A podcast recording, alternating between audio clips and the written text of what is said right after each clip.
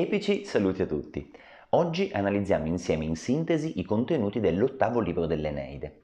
Sono momenti difficili per Enea, che finalmente è giunto nel Lazio, ma deve prendere le armi e combattere per compiere il suo destino, sposare Lavinia e unire due popoli, troiani e latini, che al momento sono sul piede di guerra.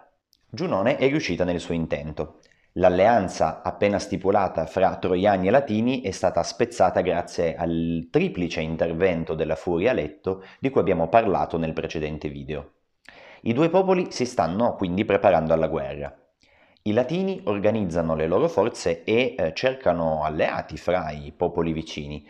Turno invia un'ambasceria guidata da un uomo di nome Venulo presso una vecchia e sgradita conoscenza dei troiani, l'eroe greco Diomede, di cui si parla nell'Iliade. E infatti nella guerra di Troia Diomede si era distinto per il suo coraggio, per la sua ferocia sul campo di battaglia.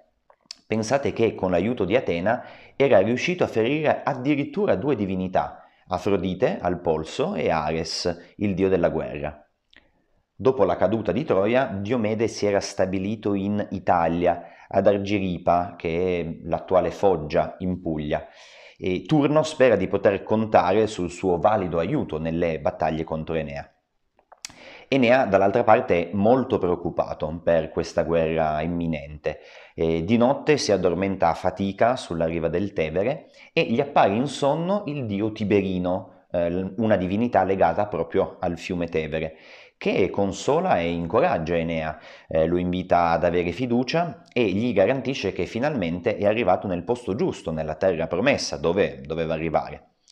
Il dio Tiberino suggerisce al nostro eroe di risalire la corrente del fiume e di andare a Pallanteo dal re Evandro, sovrano degli Arcadi, un popolo di stirpe greca, ma comunque nemico dei Latini. Il nemico del tuo nemico e tuo amico, diremmo noi. Eh, Enea si sveglia e trova una scrofa bianca con 30 porcellini.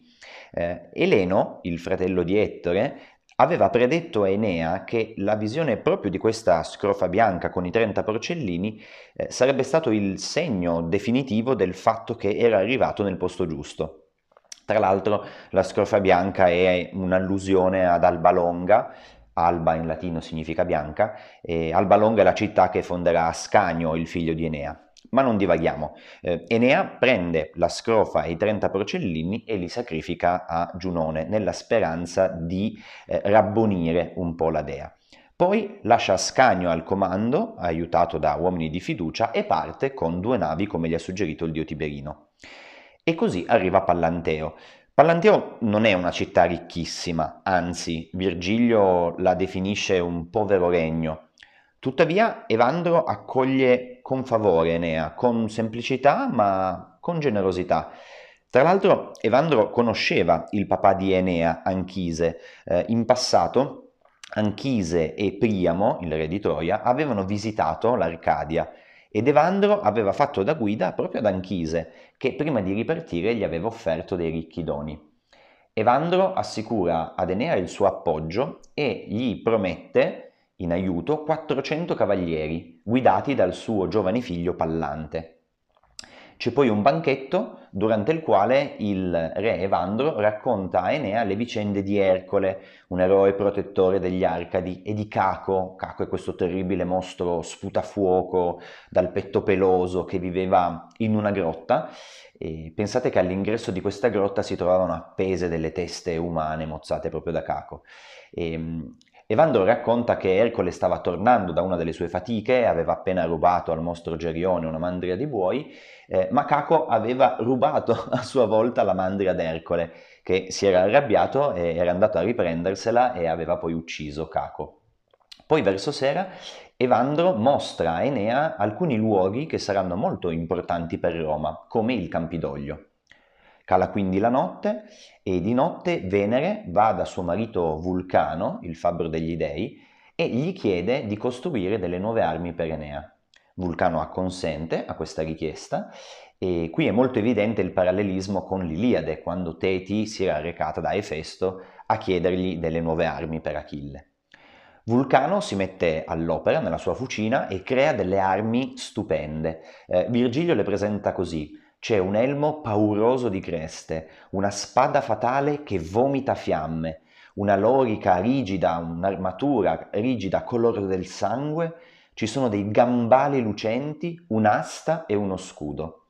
In particolare eh, lo scudo è decorato con una serie di raffigurazioni che richiamano episodi del mito, ma anche storici, famosi e cari a Roma, eh, che vanno dalle origini, eh, per esempio la Lupa, il Ratto delle Sabine, ma arrivano anche alla più recente battaglia di Azio, che aveva visto vincitore Ottaviano contro Antonio. Il mattino seguente eh, Evandro consiglia a Enea di allearsi anche con gli Etruschi della città di Cere, eh, che erano ostili a Mezenzio, eh, questo tiranno che loro avevano scacciato appunto dalla città, Cere, ma Mezenzio si era poi schierato con Turno, quindi anche qui il nemico del mio nemico è mio amico. Arriva quindi il momento di separarsi e Enea, insieme a Pallante e ai 400 cavalieri, parte. La separazione fra Evandro e il figlio è straziante perché i due sono molto molto legati. Evandro affida il figlio Pallante in preghiera agli dei e poi, molto commosso, sviene. Enea e Pallante partono e poco dopo arriva Venere che consegna a Enea le sue nuove armi. Con la consegna delle armi ad Enea si chiude l'ottavo libro. Mentre però il nostro eroe cercava alleati, Turno e i Latini non hanno certo perso tempo, anzi hanno già cominciato ad attaccare l'accampamento troiano. Che cosa sarà successo in assenza di Enea? Lo scopriremo nel prossimo video.